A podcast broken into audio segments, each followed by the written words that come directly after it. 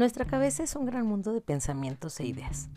Estoy segura que por lo menos una vez en el día piensas en algo con lo que te has quedado clavado y que atrapa tu atención por varios minutos.